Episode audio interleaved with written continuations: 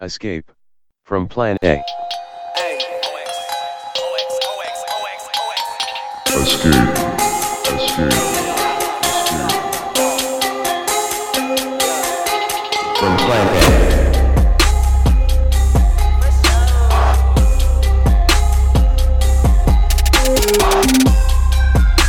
Glad to have you back, listeners, for another episode of Escape from Plan A. I'm your host, Chris, here with Tina and Jong. What's up, guys? What's up? What's going on? So this was uh, a kind of a last minute episode because we had a whole plan for something. In fact, this was kind of supposed to be my week off, but a bunch of stuff came up and we just like could not not talk about it. Like you know, pigs to the mud pit. You know, wink, wink, wink. We're we we just got Shit rolling rolling it. pigs. You know, bore on the Yeah. floor. John's the real degenerate. He's actually on vacation. You're in Hawaii, right? Yeah, well, yeah, I am. Kind. I mean, I guess it's it's like a workcation. You know how it is. Yeah. you're in Honolulu? Hey, what what time is what time is it there right now? Three thirty, basically. It's like six hours behind you. Oh, okay, okay. I thought it was like AM. Like, wow, John must have really wanted to talk about this. to No, be no, up but I am going to be starting work AM. at an ungodly. I'm going to be starting work at four a.m. Basically, Oh, Mm. Since I'm working on Eastern time. Well, that's unfortunate. Yeah, but he's still in Hawaii and, and we're in fucking New York. So and I got to end my day at like noon, yeah, so I'll have time That's to hit the nice. beach and all that. Nice man. Yeah. Uh, so what what I'm specifically talking about is that for whatever reason, in in the last week, there's just been this ongoing steady drip of uh, very petty but nonetheless very entertaining, or you know, petty because entertaining because it's petty Yeah. drama on Asian Twitter. And uh, we're just going to cover two main pieces of that drama. One is this recently published piece on Salon, which is published by this Asian American. What what is she? A professor of psychology at Harvard or something like that. Not like Harvard, that? Um, but she's like guest lecturing at Harvard. She's at a. Di- oh sure. I'm not sure where she's at. She's at a different university. But yeah, Yes, and she wrote a piece about how all her life she not only was like not attracted to Asian men, but like went out of her way to, to diss us, uh, and outlined all the way she did it. I mean, to her credit, she was very open about it. There was really no um, hiding that fact, but that got a lot of hate. Um, and one of the worst ratios I've ever seen in recent memory, if if not ever. It, it was just like it, it got like like 80 likes and like a, over a thousand quote uh, quote Oh, tweets last time. I Damn. checked.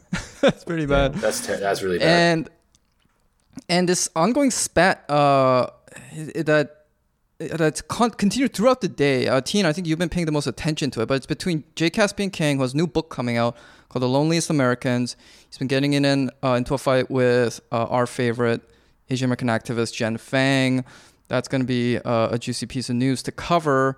Uh, but yeah, so let, let's uh, let's dive right into this salon piece. Which, uh, if you're listening to this, I'm sure you've kind of run into it. I mean, I swear, like yesterday, like four of my friends sent it to me like within like 20 minutes on top of each other, and it, we've all seen this piece before. It's been written like at least like 50 times in the last decade, at the very least. Nothing particularly new about it. But what was new is it seemed like it just um, just seemed to get universal condemnation, and not just from the typical kind of like angry Asian guy crowd. What were your guys' thoughts? I'm trying to find the article on Google, and so I put K drama Asian men salon, and I keep getting like 24 Asian man haircut ideas, best Korean hair salon for men in New York. oh yeah, like, God damn. but I, got, I think I found it. K dramas cured my prejudice against Asian men by Christine Ma-Kellams, and um, yeah, I think she's a she is a. Pro- I'm going to look this up because I kind of want to get this right. Um, yeah, she's a she's a professor of psychology at San Jose State University. Oh, San Jose State. Yeah, that's right. Uh, is that close to where you live or used to live? I mean, not not really. I mean, it's I mean, it's in the area. Um, it's just that San. I mean, San Jose has a lot of Asians. It's like a pretty Asian heavy area. Mm-hmm. Yeah, kind of interesting that a person that would have this type of racial conflict, internal conflict, would be a professor of psychology. You know what I mean? I don't know. Are you though? Is it Yeah. though? Isn't the whole? Isn't the trope is like the stereotype that people study psychology because there's something they're trying to figure out about themselves? Perhaps. yeah. I was about to say Perhaps, that. Yeah. But that doesn't that doesn't make me um like confident about the about the about the field. You know what I mean? But okay. Right. So, I, I want to ask about your guys' reaction when when like reading this piece. Like, what were your what were your thoughts? Uh, to be honest, I haven't read it, so I'm coming in. I'm the ignorant, uh, just like hot take participant for this podcast. um, but I'll give you my impression anyway, which is like I, I mean, I heard, I, you know, like it's not like I wasn't paying attention completely. I heard, you know, different reactions and like little snippets here and there, uh, excerpts. But um, my thought, my first impression is just sort of like, I mean, especially finding out that she's in San Jose, is kind of like what? Like, there's no, there was never a, uh, like a, a person you know in your real life that could change your opinion about this. Like, what? Like, why does it take a K drama?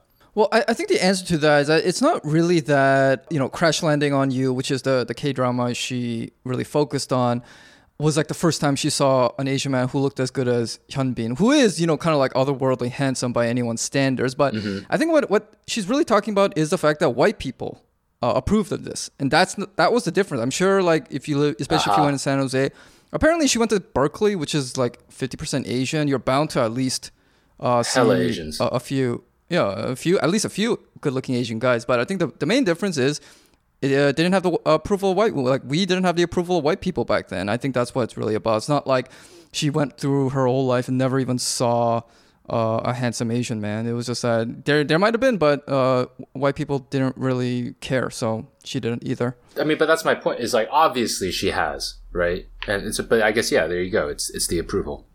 It's been co-signed. Yeah, I mean, I, I saw a lot of people getting upset about this. I mean, I've always kind of had a soft spot for any Asian American, especially like an Asian woman who just explicitly says stuff like this. So we know there are a lot of just either kind of like deluded or bad faith actors who say, no, all this is because of Asian American male misogyny, of which it exists, but it's not.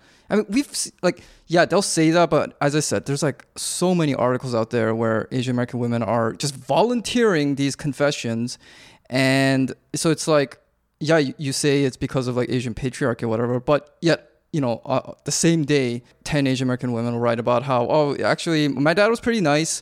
My brothers were chill, but you know what? I just didn't feel cool uh, in high school if I went out with an Asian guy. Like they themselves say it. So, uh, you know, I, I always appreciate this kind of honesty. Um, but, you know, I think a lot of people are just tired of this because it's just boring now. It's like, okay, we've heard this for like at least 10 years. Yeah. but it's still i mean that's the thing is like uh it still engenders like a pretty big reaction from people like asians and um i don't know what it is but like you know how it's like you can you can definitely piss off all of the people all of the time with this kind of thing and i'm like is there nobody that sees that this the reaction to this is exactly why people don't talk about it like honestly you know what I Mhm. mean? Because Yeah. you, you win nothing, right? Like you get nothing from writing this.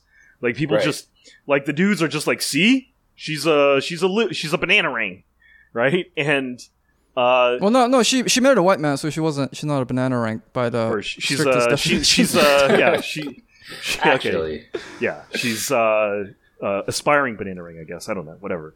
who who knows? Um, but yeah, so like all the guys are gonna rip on her and be like, "See, they're just as white worship as we as we say they are." So they hate this shit.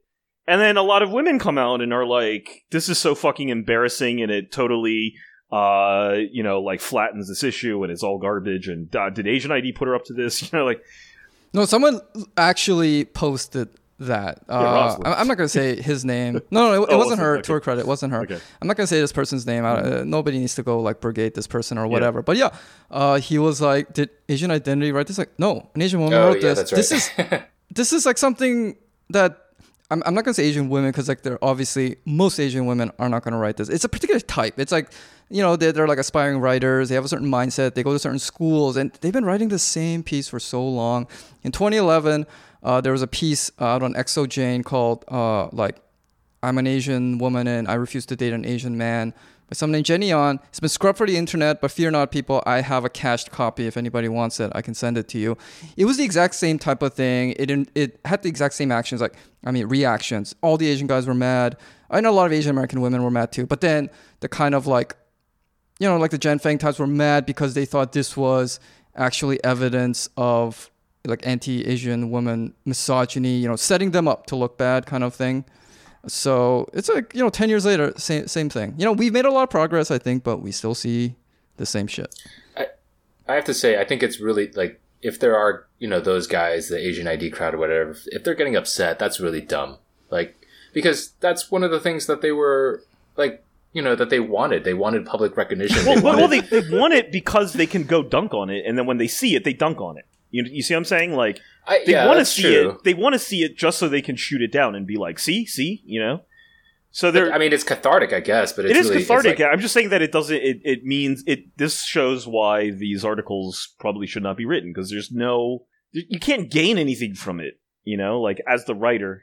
I- think there's a time and place when something like this was really groundbreaking, kind of like back in 2011, that aforementioned xoJane article. The, the problem now is that we already have like no seriously, I have a spreadsheet where I keep links to almost like every noteworthy, uh, whether for good or for ill, uh, Asian American article. I, I swear I have like 70 entries for this type of article. Is if you really want to read this, all you have to do is just go to like Refinery 29 or Slate or HuffPo. Uh, in fact, Slate um, recently published a piece by this. Uh, it was Kimiko Guthrie, I think her name was. She was a half Japanese woman. She was talking about how growing up, um, for whatever reason, uh, she just like never even entertained the thought of being with an Asian man, let alone a Japanese American man, even though she herself is half Japanese. And it was essentially the same piece as kind of like guilt-ridden uh, mea culpa kind of thing to I guess Asian dudes. Uh, now that she's like kind of lived, she, she's kind of like past her life where she's really fretting over these questions and she's kind of like looking back on her life and stuff.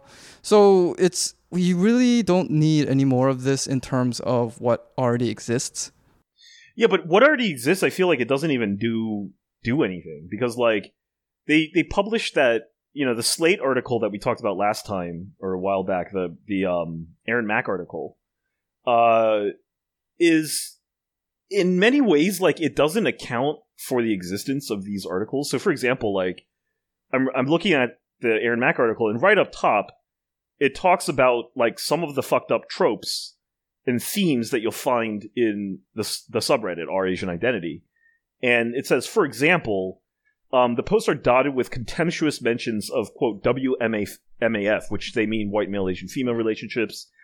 Banana Ring, for example, refers derisively to an Asian woman who's previously dated white men but is currently seeking a relationship with an Asian man. Right, so that's how it starts, meaning like there's this very problematic sort of categorization of Asian women by their perceived, you know, like what these guys think of these women and how they judge them and call them banana ring. But then you look at this article, and this is her writing about herself, and she's like, As for me, if I was ashamed of being crowned most likely to bag on Asian guys, I guess that means that she was like known to like actively make fun of Asian uh, Yeah. guys at her school. Uh, some decade and a half ago, I was even more embarrassed last week when I discovered that it took binge watching an entire K drama to remember the immense desirability of men from my own group, and not just the Hyun Bins either, in all their imperfection and glory. So, isn't this exactly? This is like first-hand, direct confirmation of what these uh, incels or whatever are talking about in our Asian identity. Am I right? So, why can't these two things ever come together? Like, why can't both of these be mentioned in the same article ever? Well, yeah, that's the key question, and no, that's basically why we. That's like a raison d'être. That's the reason why Plan A existed Yeah. because it's like, okay, we see both these things. Why can't we try to like mention them in the same discussion without everyone killing each other? And yeah, that's why like Slate piece was so gutless. It's like I know you, Aaron Mak. I know you have read these pieces. I know you know this is real, yet you you refuse to mention it in your article. I think Jess pointed it out in our podcast about that. It's like, well, if if you know this, e- either this is such a un, unjustified anger on these Asian guys' is part where you have to full, pretty much bring the full extent of the law to snuff them out, or they kind of have a point and we gotta uh, acknowledge it. And a, and a thing like the Slate piece does neither because it's again it's just gutless and it just wants to reassure its the, the choir that they're good. It's half the story. I mean, I, like I've said it. I think I've said before in the pod. Like I don't like the word banana ring because it's just it's it's clearly like an insult. It's it's clearly loaded, right? Yeah, it's just a mean word. It's word. just a yeah. mean fucking word, and it's meant to dehumanize, sure. But the concept underlying it, like if we could not put so much judgment around it. It's a useful and meaningful concept, clearly, because someone just wrote about it from a first-hand perspective, right? It exists. Yeah. It's a real thing, you know. So why can't you have a word for it? And, um, you know, I think maybe he could revise. Aaron could revise his article so it starts out. Spend a little time on either our Asian identity or Salon.com, and you will quickly become immersed in the lingo of men's rights Asians. You know, like, come on, right Uh, Um, I don't know. Yeah, actually, the funny thing is one of the that that uh, aforementioned tweeter I told you about that uh, I, I'm sure he was kind of joking, but he also was like, oh, did Asian Identity write this?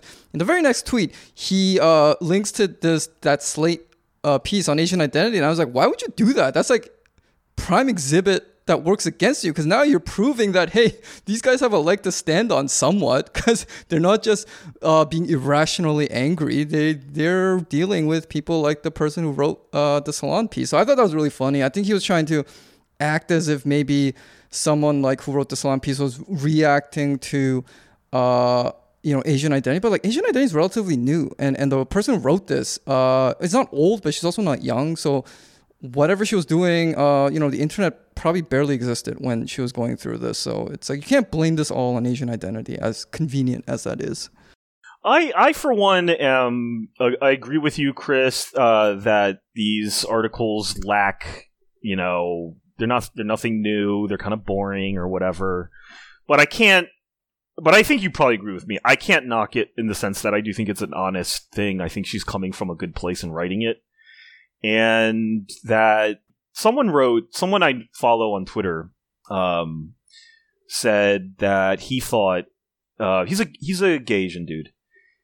And he and I think he grew up, you know, not around a lot of other Asians or something, and he just felt like you know people were like unnecessarily, you know, jumping down this person's throat for saying something that he felt he had experienced growing up, right? Like it took him a lot to understand that he, uh, as a gay Asian man, wanted to find Asian other Asian men attractive and not you know before because you know the whole thing that we talk about with the male asian guy dating woes and stuff uh, is apparently even wor- much worse in a way for gay asian men from what i understand and so he was just sort of offering that he identified with this article and that he didn't think that it was really in good faith for people to jump down her throat and ratio her and say that this is shit and she's shit and I I sympath- I sympathize with that view. Um, though I, I don't think it makes it good writing, but I sympathize with his point of view. Yeah, I mean, as for gay men, we we should get an actual gay guy to come here and talk about it. But I mean, I'm just trying to imagine what they go through, and it's like at, at least if you're like an Asian straight Asian American woman and you're hitting on Asian men, you can at least put some distance because you can be like, okay, everything that sucks about Asianness, uh, it's kind of like all the guys' fault. In fact, Asian women, we get like the best parts of being Asian, but if you're a gay Asian American guy and you don't like other Asian American guys, that is you. You know, that is you just hating Right. yourself down to every molecule in your body. Yeah. There's no way you can distinguish. And uh, yeah, that's just that's just a hard place. we to should be, we but- should get someone um, to come talk about it. Uh, maybe I can reach out to this guy, but I think that um, that like that that's an example again. I think of like when people talk about solidarity or they talk about you know like I, I don't I don't like the notion that like you know three straight Asian dudes like us would just sit here and like you know pretend to care about gay Asian issues uh, and talk about the you know, like I would much rather talk about the way in which like a gay Asian guy and a straight Asian guy can be like, yeah, I I experienced that as well. Right? It doesn't have to be like one side extending sympathy and understanding to the other, because I think like Yeah. that's inherently unequal. You know, but if it comes to this thing where it's like, oh yeah, I, as a you know, straight Asian guys get this all the time, and then it's like, oh, gay Asian guys get it the same, but in a way, it's even worse. Like, I, I think that would be a very much more interesting kind of conversation. You know what I mean? Yeah, my issue with the piece is not, as I said, I, I have a soft spot for these pieces I, I can I can tell that they're trying to, you know, they, they feel like they have to make up for you know some some stuff that they're not proud of when they're young. And as I said, what what's the alternative? Uh, say that they're like that and, and blame it all on on Asian American men. You know, it's vastly more honest and and preferable to that.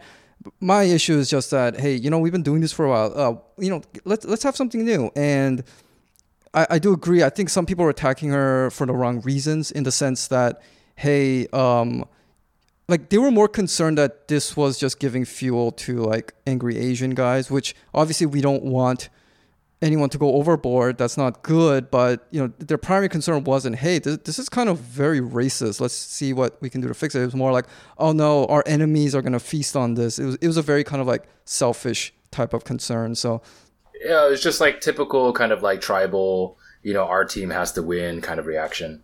yeah, it's like when men get uh, upset about like a rape thing because like, oh great, this is gonna make us look bad kind of thing, as opposed to obviously this is not doesn't ra- rise to that level of, of badness, but it's like Well, I, I think I think for the Yeah. guys who are jumping down, um, jumping all over this tweet, I think part of it is the glee and humil- public humiliation to say, you see, like everyone agrees that Asian women who have this bias for white men and against Asian men deserve, like, if that were to come out, if like people knew that about you, that you deserve to get ridiculed in public for it.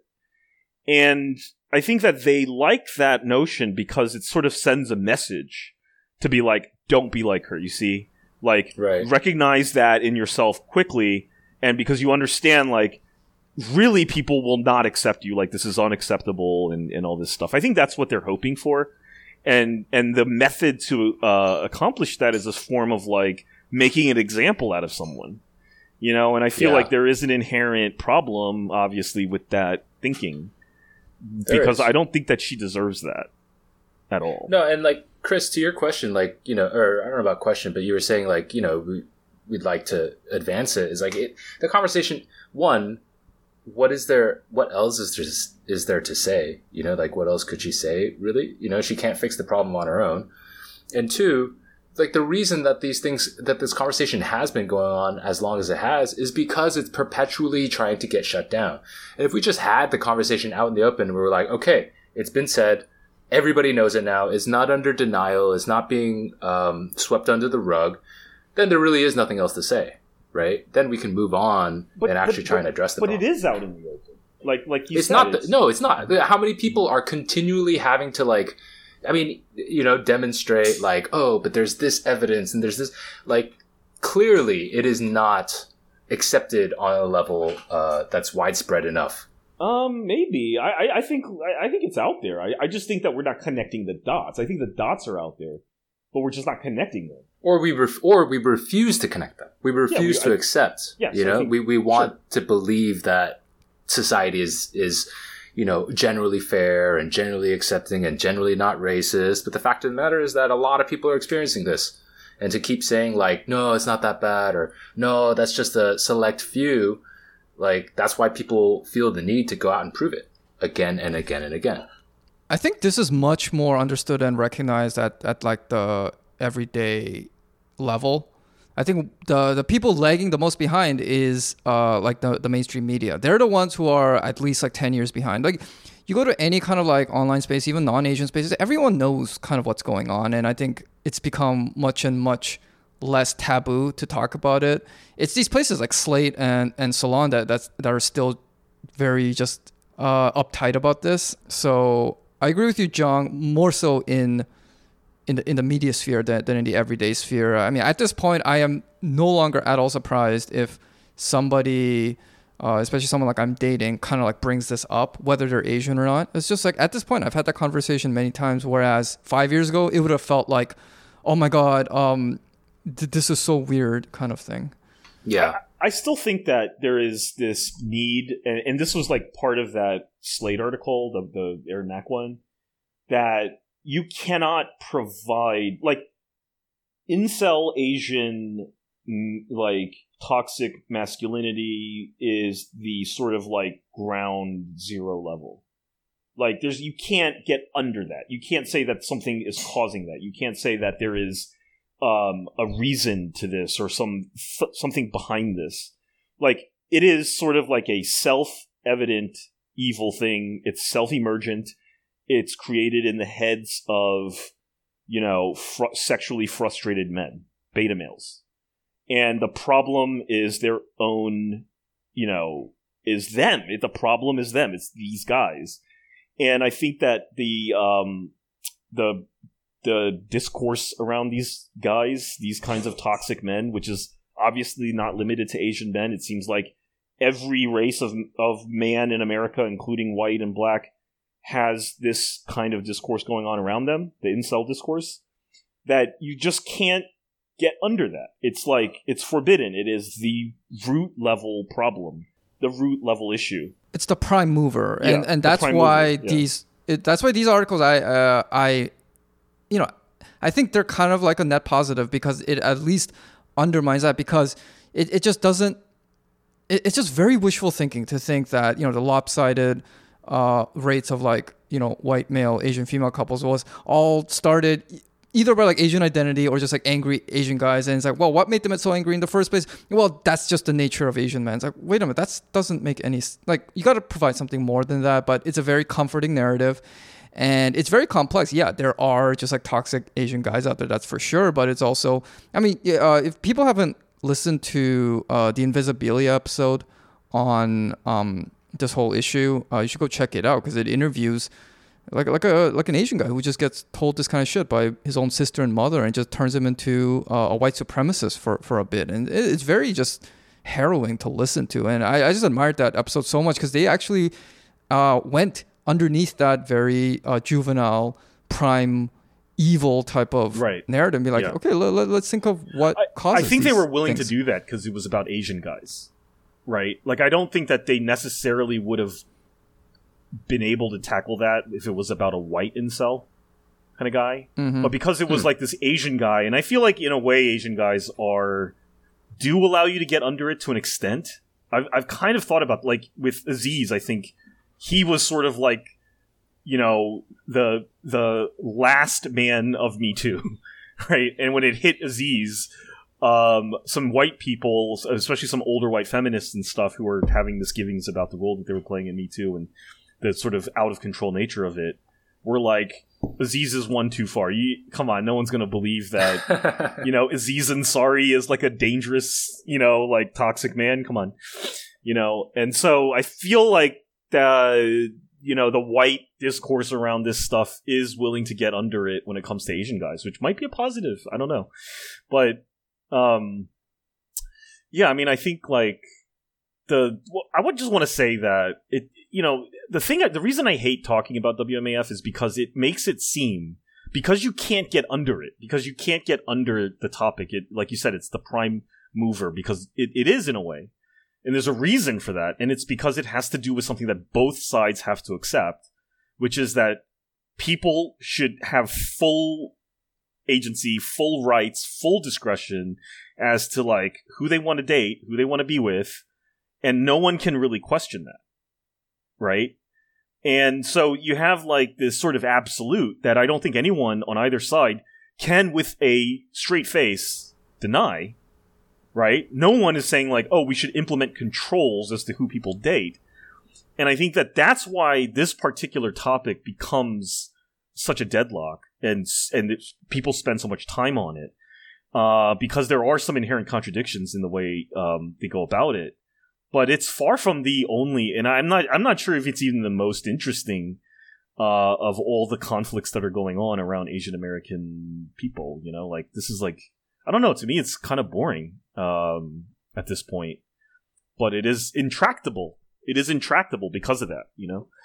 Yeah, I mean, we really didn't talk much about it until that Slate piece came up. So Mm-hmm. you know, it it wasn't it wasn't our decision, but um, But you know, it's so fucked up because we do these pods, and I know that like, if you didn't really like know us, like you know, it would be like, oh wow, this is like a, certainly an obsession. They're obsessed with, you know, and clearly there are, there's a, there is an obsessional quality to the way uh Asian, some Asian guys talk about WMF, and it is full of anger, and it is full of unprocessed, raw, you know, just resentment. I've seen that. Um, and that I think poisons the well. And I think people who actually have something are trying to say something constructive about this are sort of incentivized to just run away from it as far as possible for fear of being mistaken as being Yeah. one of quote those guys. You know, Yeah. Actually, that's a good segue to talk about JCK. But I do want to say, uh, uh, remark. I do want to remark on that last point because I've seen some people try to attack this article uh, from that like bad faith angle that I mentioned before, being something like this is actually uh, like this unhealthy obsession with like Asian women's like basically whether or not they'll, they'll date white men and and implied that it, it was somehow like the, the machinations of Asian American men uh, who are obsessed with this topic but it's like that's such bullshit because like really nobody's more obsessed with WMAF than this type of a kind of like elite uh, Asian American women often found in, in these like cultural fields like writing and, and you know filmmaking and all that. Uh, I, I do think that a lot of this Asian American male anger is a reaction to this incessant uh, obsession that has been put really at the center of what is mainstream Asian American culture. Uh, you know, you can you can start with something like the like the Joy Luck Club, all the way to something like you know twelve that whole To All the Boys trilogy. It is really uh, this obsession with white men, or do they like uh, from from a Asian American straight cishet Asian American woman's point of view? Do they like us? Oh, I hate them, but I can't quit them. That kind of thing. And I think a lot of Asian guys are just fed up with that obsession. Like we. It's like if you just kind of live your lives quietly, we wouldn't care as much. But you got to put it always in front of center. Make it seem like it should be our priorities. That this is something we need to root, practically root that's for true you to That- succeed. I mean, th- that's true, but I mean, that's assuming you're talking about people who, um, like actually are aware of and see and read these things. But I think a lot of the guys who are really up, uh, upset or resentful about this, they're resentful for it because they just see it in real life. You know, like they like they just see a lot of Asian women like just like a sort of in their own lives being like, you know, uh, much more interested in in like uh, you know, being in white circles. I don't even think it's necessarily about white men, but I think it's also just sort of like a preference to like avoid Asian people. You know, Right, and then Um, they, they see these uh, whether it's in their like I don't know their schools like you know who's popular, who's influential, or you know to the greater just society in general, and the fact that they can't talk about it because a lot of Asian American liberalism in the last few decades really has centered around just catering to the whims of this this class of people who whose real ideology is their like uh, you know trials and tribulations of assimilating like I, I you know somebody's mean to me. Some white man or white woman is mean to me. My white in-laws don't understand me. We know the you know we know that usual like stuff. And that has become really at the center of our agenda. And i think that's why people are pissed off. And i think that's why people get pissed instinctively pissed off at this article. Even though if you take a big picture look at it it's like we need this kind of honesty uh rather than you know trying to just you know shove everything under the bed. But they're just like oh god not again. This narrative once again we have to care about this and like oh god no but One- one thing I will say in favor of this article over some other ones that I've seen, some other ones I feel like are actually pretty bad in the sense that they're written from the perspective that like, um, justice in this case would be like the writer, the author, opening herself up to the potential for Asian men to like date her. you know, like you know what I mean, and Mhm. and um. Uh, this one I think was I, I liked it more because one she's not single, so this is not about her actually being like, hey, maybe I'll I should give those guys a shot at me, you know, Right. uh, which is which is kind of fucked up. Like it's it's kind of like you're well that was the not fully- invisibility episode yeah in a nutshell Kind of like all right, mm, just like get over yourself. But I like this one because she was she was like, no, like you don't understand. Like I was crowned most likely to bag on Asian guys. I mean, she was admitting she was like, this went beyond like I was a little bit embarrassed of Asian guys, so I like mostly hung around white guys. Like that's kind of innocent in its way. This was like, no, I was known for actively shitting on Asian dudes. Okay, I had a problem, and that to me is worth something. You know what I mean? That's that's worth something. It's just like, are we willing to meet people who say that, you know, halfway or or where they are to be like, okay, well, I'm glad that you said that because I've noticed that that I've noticed this in my life. I've noticed people. I get the feeling that there were people doing that. you know what I mean?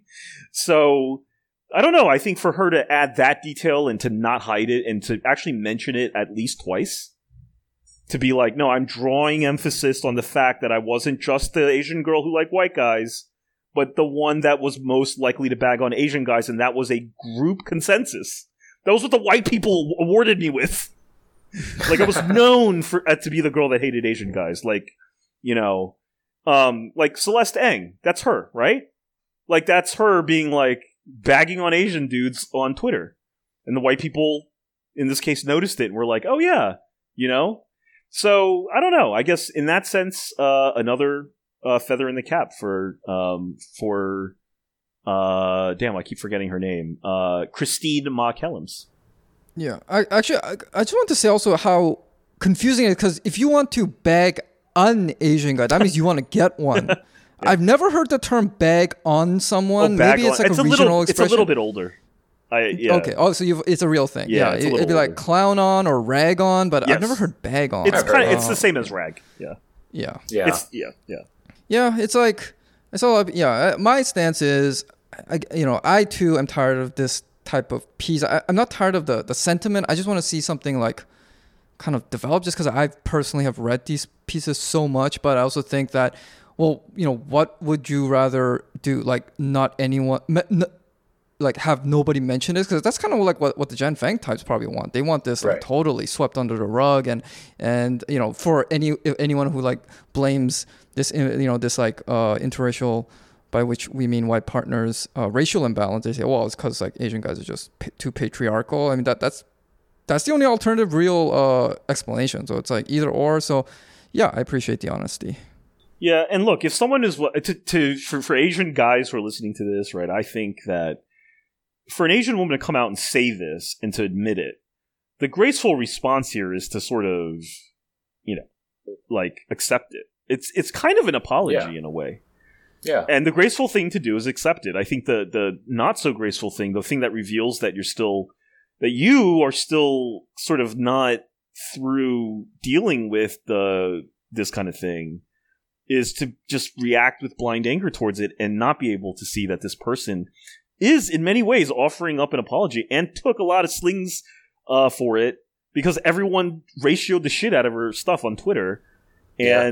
And as far as I know, she still stands behind the article. So, you know, Yeah, I agree completely uh, with what you said. yeah. Yeah.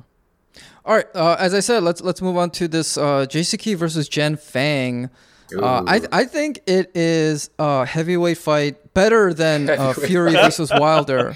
Did you Uh, watch more it, by the way? Fury, Fury Wilder? No, I don't like boxing, but I heard it, it was a real uh, cracker of a or uh, of a match. 11th so, round knockout. That's a big Mhm. fight.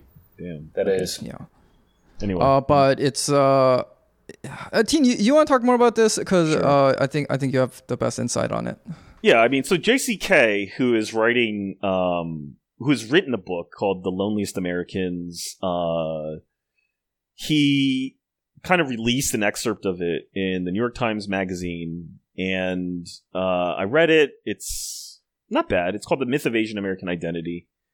Um, but it it very much reads as a sort of like upwardly mobile. He sort of divides the universe of Asian Americans into sort of poor immigrant working class Asians, and then the rest of us, the sort of white, aspirational, overeducated, assimilationist Asians. And in doing that, uh, I think he really pisses off um, Jenn Fang in particular. Because he's been saying for a long time on Twitter and stuff that he deletes everything after like, you know, a week or something, which I think is a kind of a bullshit move. But he he's basically saying that the Asian American scholar and activist class, which is his term, um, belong almost uniformly to uh, the latter, the upwardly mobile assimilationist white aspirational class. And he says that that is part of the reason why uh, the racial discourse around Asian Americans is so confused because we are only hearing from this sort of, you know, I don't know if it's necessarily a minority of uh, or, or or a smaller group, though I presume it is, uh, that we only are hearing their side of it, and that includes the people who presume to be thinking and caring for the other side. Right, and he says that there's probably there in in in that there, there's a lot of paternalism and there's a lot of you know there's it's the same mistakes that are being made by white liberals when it comes to understanding class in America. the same mistake is being made by the Asian American activist and, and academic class. And I think that really puts her pisses her off because her response, be, even before this article came out, where they've had uh, some some minor beef around it before it really came to a head uh, today, um, was that he was um, disrespecting her and you know the legacy that she believes that she inherited, which is all the activists from the '60s and '70s and stuff right? And it's like the work that we did is being, you know, you attack the work that we did and all this stuff. So I think there's a bona fide. This isn't just like, you know, uh, watching two blue checks slap each other in the mouth, which it is, which is hilarious. but there is a, you know, there is a real conflict here.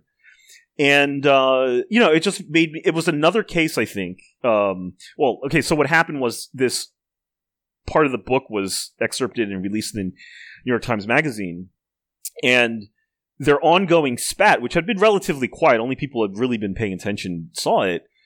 But she subtweeted him and basically said that he that his characterization of the elite upward mo- upwardly mobile Asian American, that half of Asian American, let's just call it half, okay? I don't, whatever. I have no idea whether it's half or not, but I'll just call it the half. The upper half, let's say, is this white aspirational class this is a class issue. This factors. This is a social. This is a this is like a social fact. It's a thing. And she comes back and she's like, "No, that's just you. You're self hating. You're a white worshiper." You're one of these like weird Asian people that didn't grow up around a lot of other Asian people, and you're the one that needs like you know affirmation from uh you know po- I don't know he didn't say anything about oh actually he kind of did he went on this whole tangent about whether he felt that Bruce Springsteen was addressing people like him in his song Thunder Road. And she was like, I don't need fucking, you know, pop culture pop culture affirmation to know that I love myself as an Asian, you know, which is complete bullshit because it takes like 2 seconds of digging her timeline to see her saying like, you know, oh, you know, uh, it was Jubilee and X Men that made me love myself as an Asian woman, right? Like she literally fucking has that in her timeline. But Trini uh, from the Yellow Power Ranger as well. yeah, the Yellow Power Yeah. Ranger, you know, Dave Cho's ex Mulan's probably in there. Mulan is in there, yeah. And she's, uh, but she's like the Disney one and the real ones. and so, and so she got, But what about the China released one? Oh, uh, that's bad. That's the bad one. Yeah, that's a bad one. And then so, um, well, you got to think about the Uyghurs, right? So she uh, is saying all this really personal, nasty shit about him, and basically saying what you take as a class character of the quote academic class is really you just projecting your own weird Asian man hangups because you grew up in the fucking South or whatever, and you don't you you fucking got conf- you have identity confusion, and now you want to project it onto everyone else. It was very nasty. And so he got tired of that. He couldn't take it anymore. And you know, JCK, I think, is always one who subtweets or whatever, or just avoids altogether, and then he deletes his tweets after two weeks anyway, or one week. But now he's like, no, fuck this. And he called her out by name, and he was just like, show me, show me where in my article you know, th- did I say that I worshipped white people, or you know, just just point me to where it is? And she she didn't, and just replied, you know, sort of reiterating her point that he just basically disrespected all of the work of Asian American activists and academics, and um, he can go fuck himself.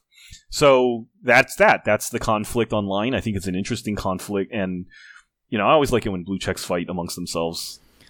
Right, because I mean, she has. It, this was essentially the criticism she leveled at us when we first started, that we were dishonoring the the legacy of her and other like Asian American progressive activist types. Uh, we were mischaracterizing her position, whatever.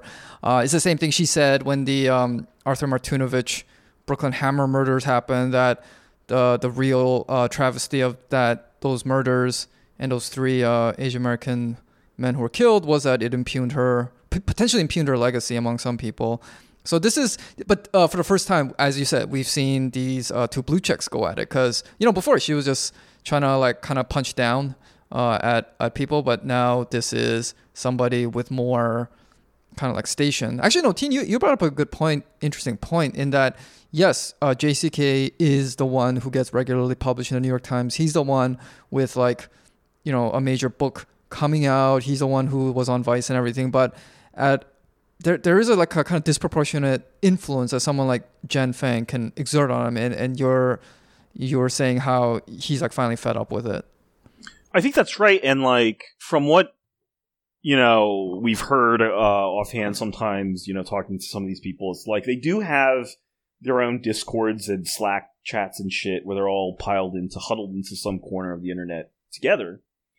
Um, and that there is um there is like a sort of like group solidarity, I guess, if you want to call it that, that in order for them as a as a you know relatively marginalized group within like mainstream literary establishment, you know, the Asian American writers and and uh, journalists, um, that you know they are probably negotiating the terms by which they will support each other, right? Where a Celeste Ng will back a JCK book and tell her followers that JCK wrote a great book.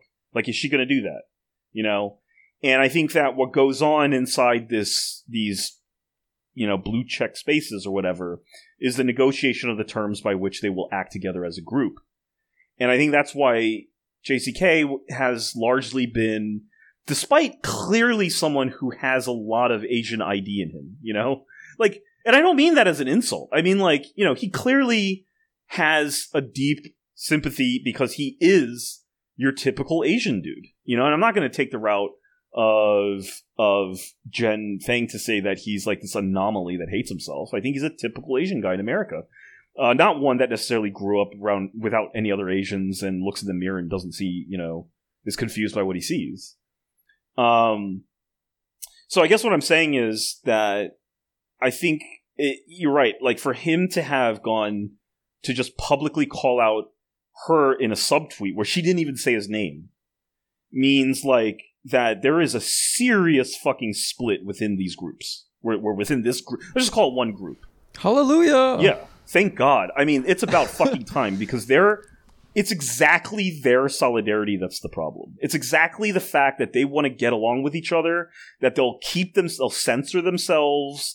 That is the problem, and I don't mean a problem in the sense of like, um, you know, that they're frustrating some other project or they're frustrating some other group that's antagonizing them. But no, I think it's keeping them from actually doing good writing. Right? And so long as these people are trying to write for that first layer of gatekeeping, and I, they complain about white gatekeeping, but I think that there's also this group is its own gatekeeper. You know, and I think sure, as, yeah. and as long as they're trying to please each other through consensus and not willing to have the dirtbag fucking brawls that the rest of Asian people are having online with each other, eh, until they're willing to do that, they're not going to get anywhere. Because you can't like agree and negotiate and compromise your way to advancing understanding and being more not just being true to yourself, but like having a, a a deepened understanding of where what your position really is. And that's why I thought, look, I mean, this is a well written thing, and it's clearly a, you're a professional writer, and it sounds and looks great. But at the end of the day, it's fundamentally no different than every other fucking think piece that every other Asian American blue check man has tried to write about his own racial confusion. You know, so I mean, they're not going anywhere, man. It's the same. I guess Chris, it's the same on the guy's side as it is on the on the girl's side here. You know, if you're gonna say that, um, you know that that that piece by Michelle is like not really you know different than what's come before it. I mean, I don't think JCK's is either.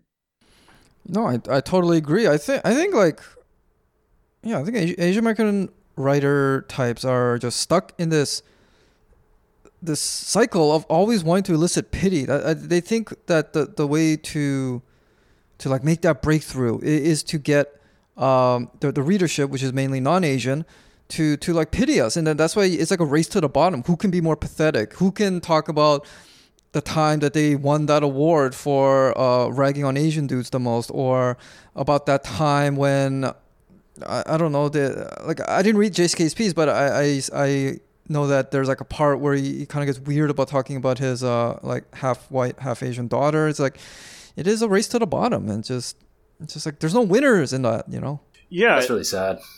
Well, I think they kind of know as a group that that is their main selling. I think they're that they're they have reached certain consensuses. You know that like you can't just turn your back on now, or it's so deeply ingrained that they don't really talk about it. It's just assumed.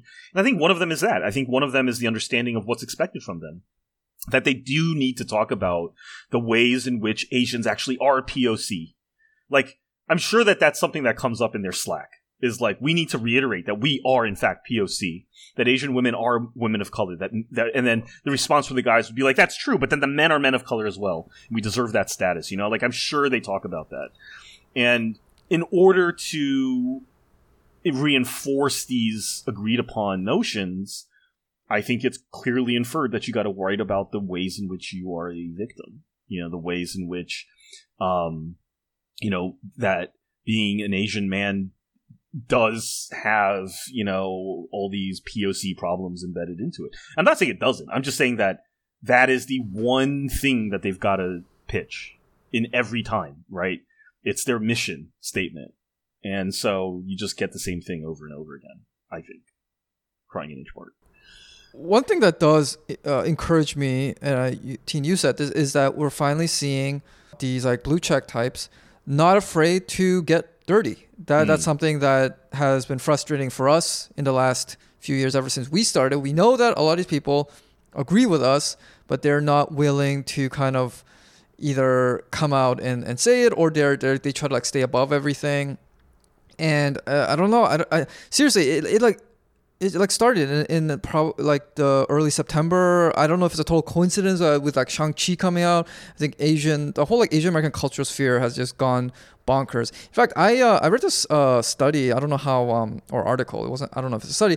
They said one of the side effects of COVID might be like a shrinkage of the uh, gray matter in your brain. So maybe maybe it's like a, a side effect of that. We're all just like getting dumber and and have less impulse control or whatever. But I've seen like you know like with okay we're not going to talk too much about the um the kidney story, the bad art friend article, but I, I saw like a lot of people whom you you know maybe like a few years ago would have really not tried to go after someone like a Celeste Ng, just going at her, you know, being like you know fuck you and your fucking chunky monkeys and, and all that. So Yeah. uh, just seeing that is ah it, it it like it's good for my heart. It, It like uh it clears out the arteries. yeah. It's not even because I want them to get what's coming to them. Like, I just want them to have real fucking. Just like, if you're gonna be. Like, here's the thing is like, everything that I've said about what they do, like seeking group consensus and, you know, like, that's good. That's like what most people do, right? And, you know, I'm careful about what I say at work because I don't. I'm not very careful about what I say at work if I say anything at all about anything except what we're doing because I want to have a good relationship with people at work. You know, I want to have good relationship with my colleagues. And so I'm very careful about what I say and how I say it in order to maintain that uh, uh, collegiality. And that's most people. But my problem is that these are writers, you know, and that Mhm. they're supposed to be the thing that sets them apart from other people is their ability to write clearly about what's really going on in their head you know like to like not create distance but like basically destroy distance between the person who's reading what they're writing and themselves. Uh, you know not not not not necessarily like personal aspects but also just what they're thinking right? And and how they think.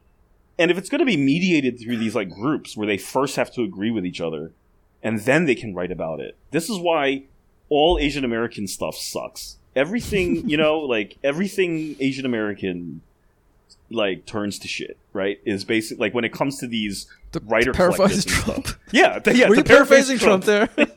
asian everything asian blue check turns to shit okay and and and and yeah, you're right. It's like it's because they won't have the fucking conflict that the rest of us are having because they think they're better. They think their job they because they're so committed to the idea that they're the better half of Asian America in that sense. They don't they may not think of it as like inherently better, but we're better positioned. We have more influence. You know, like all of these material aspects of superiority, which I don't even think is true.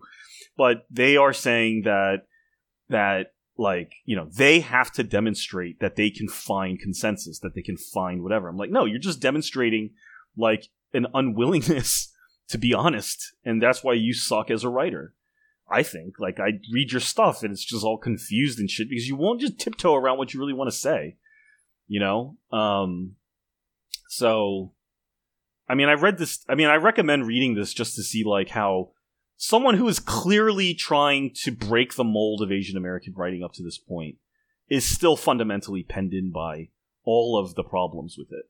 You know, and and it's like this is like instead of crying in H Mart, this is kind of like crying in Whole Foods, right? Like this is kind of saying like that you know I am ready to bare my soul about my you know how conflicted I am because honestly I want to be I want to be a white guy. I want to be respected and cared for and listened to like a white man. You know, like all this stuff, and it's like, all right, uh, I don't know if we need to hear any f- more personal misses about this. I don't know.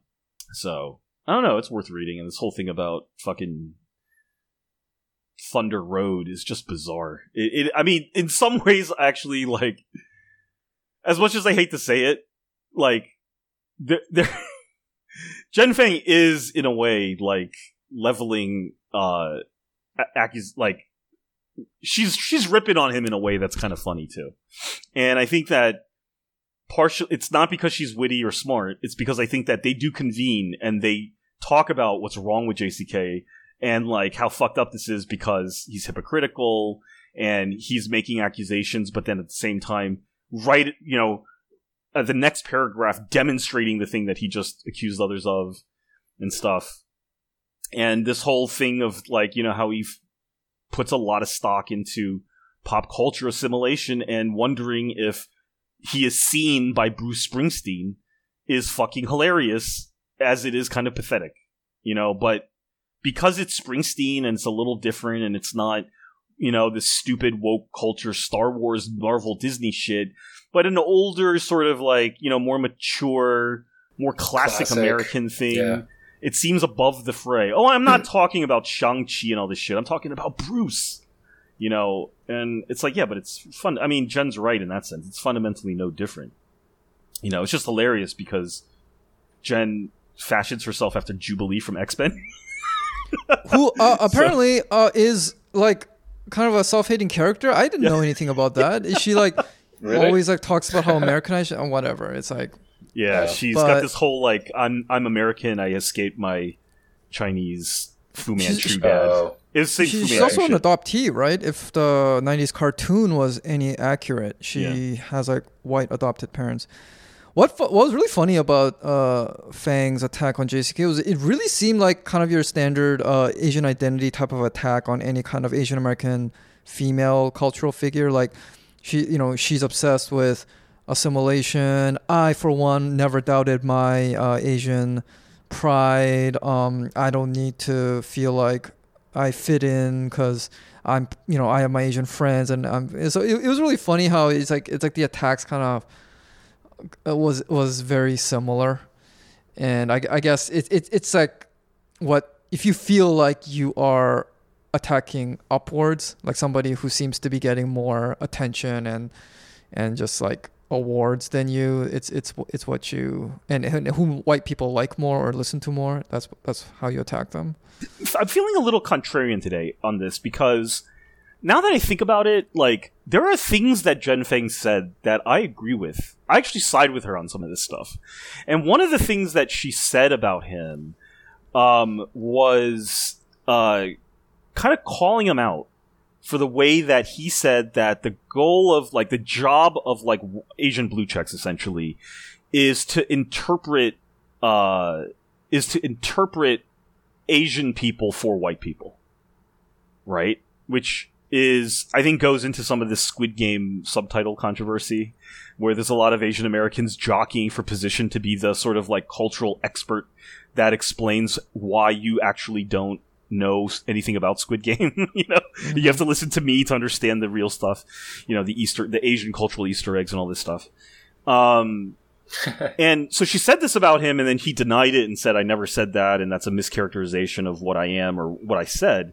But then I was like, but you just tweeted today how angry you were that every reviewer of this book thus far in a major media outlet has been Asian. He was like, you don't, hey, uh, you know, uh, newspaper editors, like, you don't have to assign an Asian to review my book. Okay? This is segregation. And I was like, fair. But on the other hand, that's pretty clear what you mean by that. Meaning, like, the, the audience for this book isn't really other Asians. Like, I want non Asians to read this. There's nothing wrong with this. There's nothing wrong with this. But I'm just saying, like, if you're going to level that accusation against someone, right, that, you know, someone is, like, wanting to be the sort of, like, cultural explainer or whatever to white people, uh, you better you better make sure that you're not doing that yourself. You know, and I think I think but- he is. So Yes, but I, I think the pointlessness of that attack is that it's pretty much true of everyone, including ourselves. Like we are not like only trying to reach to Asian Americans, although most of our audience probably is. well, wait, wait, I- wait. but we're way different on that front, Uh, don't you think? Right. right, Okay. Yeah. But uh, let me just finish. Yeah. But I, I think that the difference is is kind of like okay, you we all want to reach as you know a maximum uh, an audience as possible without sacrificing what uh, we would call like I don't know Asian American principles or for the good of the community. And I think that's where the real debate is. It's like how how much are you prioritizing um, like your your like interests of your community. I think I think that's one of the fundamental differences between like a JCK and a Jenn Fang. Yes, both of them are trying very hard to explain Asian Americans to non-Asians, uh, but I, th- I think the where they I th- uh, differ is that like someone like a JCK is willing to go to like like the New York Times front page or whatever and probably as much as an Asian American writer can do uh, uh, at a, in a publication like that, try to argue the side of the type of Asian Americans, especially kind of like poorer Asian Americans who aren't that thrilled about like affirmative action, who aren't that thrilled about like like leniency uh, in in like crime sentencing, things like that. Whereas Jenn Fang types will toe the more uh, you know standard li- uh, liberal line on that. Yeah, I just think that one, I don't. I guess like when it comes to that stuff, um, I would be more sympathetic to like what he's trying to do there if he actually didn't delete his tweets. if, you know what I mean? Like if he wasn't the kind of guy who deleted his tweets. You know what I mean? Like he- if he, That- w- that- I was just was gonna say that's why I screenshotted all the stuff between him and Jenn Fang for posterity's sake, because I know it's gonna be gone tomorrow. Like, well, that whole tweet thread that kicked all of this off, I thought, was the one where when, and this was about another serious issue, which was um, all the hate crimes that were that were being uh, filmed, like on video, that were caught on video, and the assailant was black. And he was like, in a series of tweets that I thought were really quite good, was saying like, liberals need to offer an explanation for this. Like, there needs to be at least an acknowledgement that this is real. Like you can't just keep writing article after article saying, "Oh no, this is just you. You're being misled by racist media and all this stuff." That that only goes so far. Before people are like, "Wait, no," but the next five videos that I saw were the same thing. So what's going on here, right? So I think that he had a really good set of tweets saying, like, "Look, I'm not saying what the answer is. I'm not telling you what what the reaction is, and clearly, I am not going to be advocating for one where." we are blaming a race for this, right? We're not blaming black people for this in the abstract. But he's like, we have to at least, like, be able to say the material reality thing that's actually occurring. And he's like, that's how Trump won, because liberals were not willing to say the truth about America, whereas Trump was. And then he was saying that that's going to um, pave the way for a sort of Asian American Trump moment. And I thought he was right. And if you see the way in which some truly fucked up Asian shit gets a pass on a place like Asian ID, it has to do with shit like that. And uh, I thought that was a great set of tweets, but he fucking deleted it. So you know he he won't even stand for that. So what is the point? You know? And then he goes, "Oh, I got published in the New York Times Magazine. I read it." I'm like, but this is the same shit that people have been saying for the past 25 years. There's nothing in here. The only reason they're having a fight about it is because she's upset that he made it to the New York Times Magazine. Are you, are you saying his tweets are better than Yeah. his like articles? I think the ones that he deleted, I thought that was a really good set of tweets, you know? Um, which is funny because there was another woman, uh, white woman reporter who like wrote an article about that very thing in the New York Times. That and it, and it ended with um, an Asian dude I think he was like you know like a uh, he was like a man about town kind of Asian dude that they you know that she just happened to interview, and he was like, "There's going to be an opening for uh, an Asian American Trump if it keeps going like this." You know, it's a legit idea. It's real, and it's something that white people it it it does spark a certain thought in white people. This is not just about Asians. It's a way in which like what we're going through is very similar to something they're going through. And so it's legit. It's totally legit. But he d- fucking deletes it. I would respect him a lot more if he like stuck to his guns and stopped being so worried about being associated with uh, MR Asians, which I think is the core of the problem. That would be wild if we if there was like an Asian Trump type of situation because you know, I mean, you know with like such a quickness it's going to be about how Asians are, you know, basically white, right? Our proximity to whiteness, we're following the same footsteps. We want to be white. I'm sure there will be a lot of Asian men who support it, right? And uh, it's just going to be such a shit show. I mean, Kenny Xu is out there with a book saying Asian American. I mean, Asian Americans. There's a lot of reasons for Asian Americans to consider uh, going Republican, Oh, and he God. and he's doing this straight faced. I mean, Kenny Xu is. I mean, I've talked to him briefly. He's not. He's not like a, a Andy Ngo, right? He's not like a Joker type right wing guy. Like he's a he's like a he's like saying this seriously. Like he's putting real thought and effort into this. Now, am I ready to like really hear him on this? I'm ready to hear him. I really don't think I'm going to be convinced because I think I know where he's coming from. I think I know what arguments he's going to make. But I think he's a serious person. I don't think of it as a clown the way I think of an Andy Ngo as a clown, you know. So yeah, I think you're right. I mean, I think they're totally right that there definitely is, and JCK has been adamant about this. He's been saying this a lot, and I thought that if he had excerpted uh, an article in the New York Times Magazine talking about that, that that would actually pique white interest much more than this like inward introspective race writing stuff. But he deletes those tweets. And then a white woman comes in and steals the scoop from him. You know? Come on, come on, man, get it together. Come on.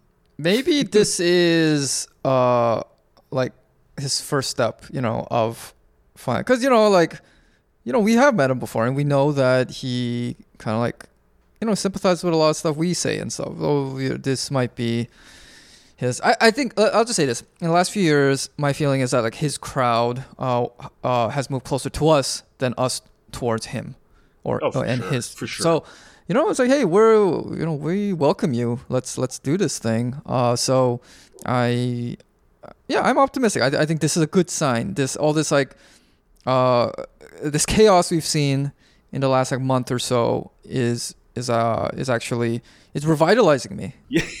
yes.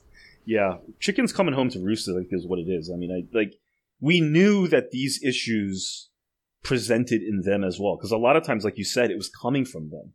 They're the ones that were setting up the problem. And we were the ones reacting to it.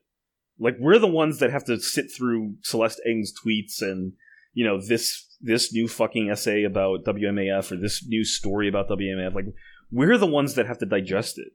And they get mad at us for the way we digest it. They're like, "Oh no, it, your farts were not supposed to be this stinky after you ate this." oh crap," you know? God, jeez. and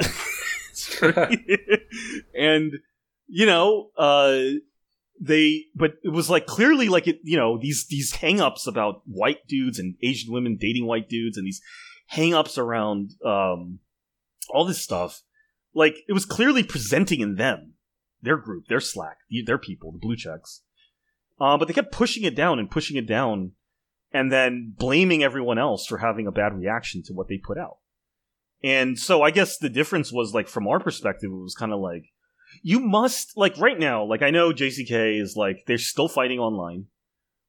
They've they've gone back and forth all fucking day. It's the makings of exactly the type of shit that everyone would sit back and watch popcorn over um, when Reddit people would get into fights back in the day, right? and you know, I'm watching this and I'm like, I'm so happy that like I'm with you 100. percent. Is like I'm so happy they're actually having this fight because I'm like this is the fight that we were we already had like way way long ago. And we know where it goes. Like you're either going to figure it out or you're not but like I, I think you're right. I mean i think we're clearly looking at this and understanding what they're going through and realizing the steps that they're going to have to take versus uh, them looking at us and having any clue what the fuck is going on with us or everyone else. Let's say that that isn't them. you know, uh, that doesn't have to you know fucking sh- you know uh, workshop everything they say and, and tweet. That's all I had, man. I, I have been very. I, I, it was it was a lot for me to like just watching this happen. It it, it just felt like it felt like coasting on your bike downhill. Just great, you know, on a nice day. Yeah, it's like Wind in your hair. yeah, and you've worked so hard to like get up the hill in the first place, and then you finally go over that. Ah, Got a nice view. Yeah, yeah. Yeah, I got Citi Bike recently, and there are a few times when I've ridden it to Brooklyn. So you know, I go over to Manhattan Bridge, and you know, it's like a, it's like a you know gentle slope. But once you make it to the uh, past the, the middle point, it's all downhill. So you get to go down the bridge, Yeah. you get to look out uh, across the river. Yeah, it's it's, it's a nice, nice. feeling. Yeah. Nice. That's a nice ride. Manhattan Mm-hmm. Bridge is underrated. Yeah. I haven't gone over any other bridge yet, but uh, I heard somebody said Williamsburg Bridge is very steep, so I'm going to try avoiding that until I Mm. guess my my uh, my leg muscles uh, get up to speed. Yeah. Don't skip leg day. the, the the the Manhattan Bridge has some of like the coolest views of Chinatown and the sort of like the the sort of like crooked streets and mm-hmm. Oh yeah, some yeah, because yeah, it goes right and over it. rooftops Yeah. and stuff. Yeah, it's really cool. yeah. Anyway, All right, uh, Jong, any last thoughts? No, man. I, I'm definitely one of the people just eating popcorn. You know, Yeah. like yeah, I, I've got nothing for. I don't have any deeper analysis. I guess like maybe one question is like, okay, like let's say, I mean, okay, if they like reach some sort of equilibrium and like you know they're peaceful again or whatever, that's not really interesting. Let's say it goes the other direction and the rift grows even further, right? Like, what? Uh, let's you know, let's just like um, try and take a peek into the future. Like, what? What do you think? Where does this? Where do we go from here? Like, where does it? Where does it go? I don't think we'll have to worry Uh, about that that's a good problem for a while. yeah, yeah. That's a well. Hopefully, they go nowhere, and hopefully, there's a revolution in the way that you know lit- literature is created, and we no longer are completely dependent upon this little group of insular people um, to write the stuff for us to think about and ponder. Because it's You mean like you hope that the uh, that the that it just kind of implodes? That everybody like watching, looking from the outside, are like, oh, you know what? This is really dumb. They've been Yeah. talking I about. think- I they've mean, been I think already- for. I think it's already happening, like in other realms. You know, I think there's already starting to be like a culture crash, where you know all the sort of like cultural uh, structures that we have, like business models and stuff, and personal connections and all this stuff that make it up, that it's starting to like not work as well, and there's going to be room for other people, hopefully. Question is, are That'd those other good. people there? That's the big question. I think is, are there any even any good writers left? Uh, you know, I think there are, but you know, they need some. Fu- it's just like that forest fire shit. You know, like it's all like weird. It's like, why do we have forest fires? And some like forest dude is like, because we don't have enough fires. Because they don't let the, you know, the the they don't have enough of the ones that clear out all the detritus. Yeah. So the, the detritus just builds up and builds up, and then it explodes in a giant crash. And that's what we don't have. We don't have where you know things where we regularly clean out and try and innovate and start afresh, and everyone questions the old to usher in the new. No, everyone's keeping give, keeps giving these awesome reviews to Crying in H Mart. Oh, four stars out of four stars. I couldn't. It was a tearjerker. I looked within my soul when I read it, and that was just basically just like you know a copy paste of the re- uh, of the review of uh, Cathy P- Hong Park Hong, Hong Park's book. Uh, what was it called? Um, Minor feelings. minor feelings you know like my, that's like the sequel to or prequel to crying in h mart that could be a series minor feelings you know and and uh same set uh, four stars amazing so brave i'm like it's the same book that's been written every six months and the reviews are always like amazing. I'm like how how many times can you be amazed by this? Clearly people aren't reading the book. Like jck was complaining about that. He was like there was some guy that reviewed his book and it was clear he actually didn't read it because he was he mistook he read in an essay from uh, the New York Times that JCK had written independently of the book. he had assumed that that essay was part of the book, and so he included it in his review, meaning he didn't read the fucking book. You know, Teen, I thought you were gonna say he misread it like a Wesley Yang essay. Oh, the yeah. Actually, um, when I see another Asian American writer blurb something by another Asian American writer, I know it's guaranteed to be garbage. Um, Celeste Ng blurb one of the worst novels I've ever read called New Waves by Kevin Nguyen. I've I, I am probably I probably complained about this like many times on this podcast, and it, it's a total trash book. And and if there are these riffs in these groups, I'm I'm very curious why someone like JCK, who uh uh, you know is actually I think uh, uh, just say at least like technically speaking, I think he's a he's a very good writer, and you know I think for an Asian American writer in the mainstream, he is probably pushing out there way more than most. Why they seem to be on the you know trying to like uh, I don't know rain on his parade and stuff. Where someone like Celeste Ng blurbed that book by Kevin Nguyen, who got like accused of creeping on a bunch of like these Asian American uh, female writers like last year or something. It never went anywhere because he I think he's too small and nobody really cared. But it's like why are you blurring that guy's crappy book while you're apparently you you've got this like little anti JCK click going on in your in your WhatsApp or whatever. Very very bizarre. Anyway, uh, I I'm finished. Uh, Teen, you got anything else you want to say? Um, I just don't care about these people that much. I like. I feel bad because like I've met JCK and I've talked to him and I like I like the stuff that he says, but like honestly, I don't.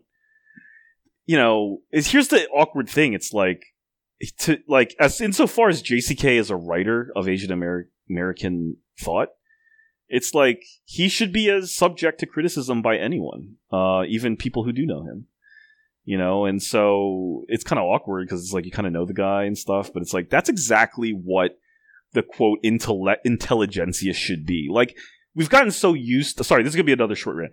The, but like we've gotten so used to just like reflexively hating the blue checks and the intelligent the self-described intelligentsia that we don't actually hold them or expect them to do any of the stuff that they're supposed to do. We just think like they're just inherently shitty you know, there's like no standards for um, people, but I think there should be writers. There should be an intelligentsia. There should be a group of people that are thinking about this stuff and writing about this stuff and communicating this stuff.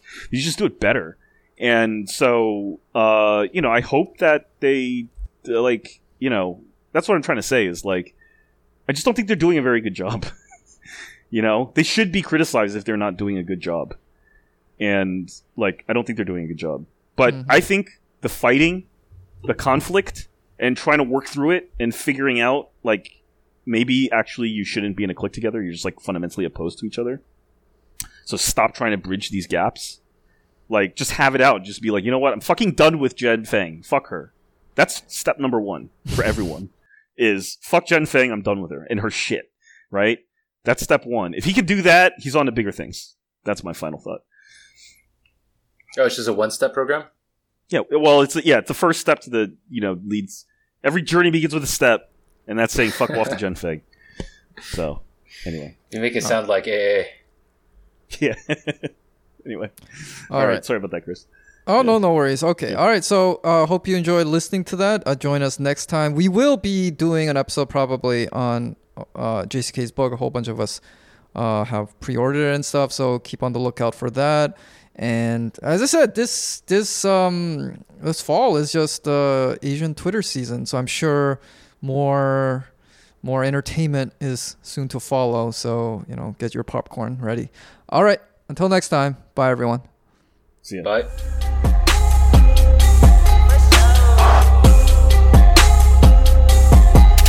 Bye.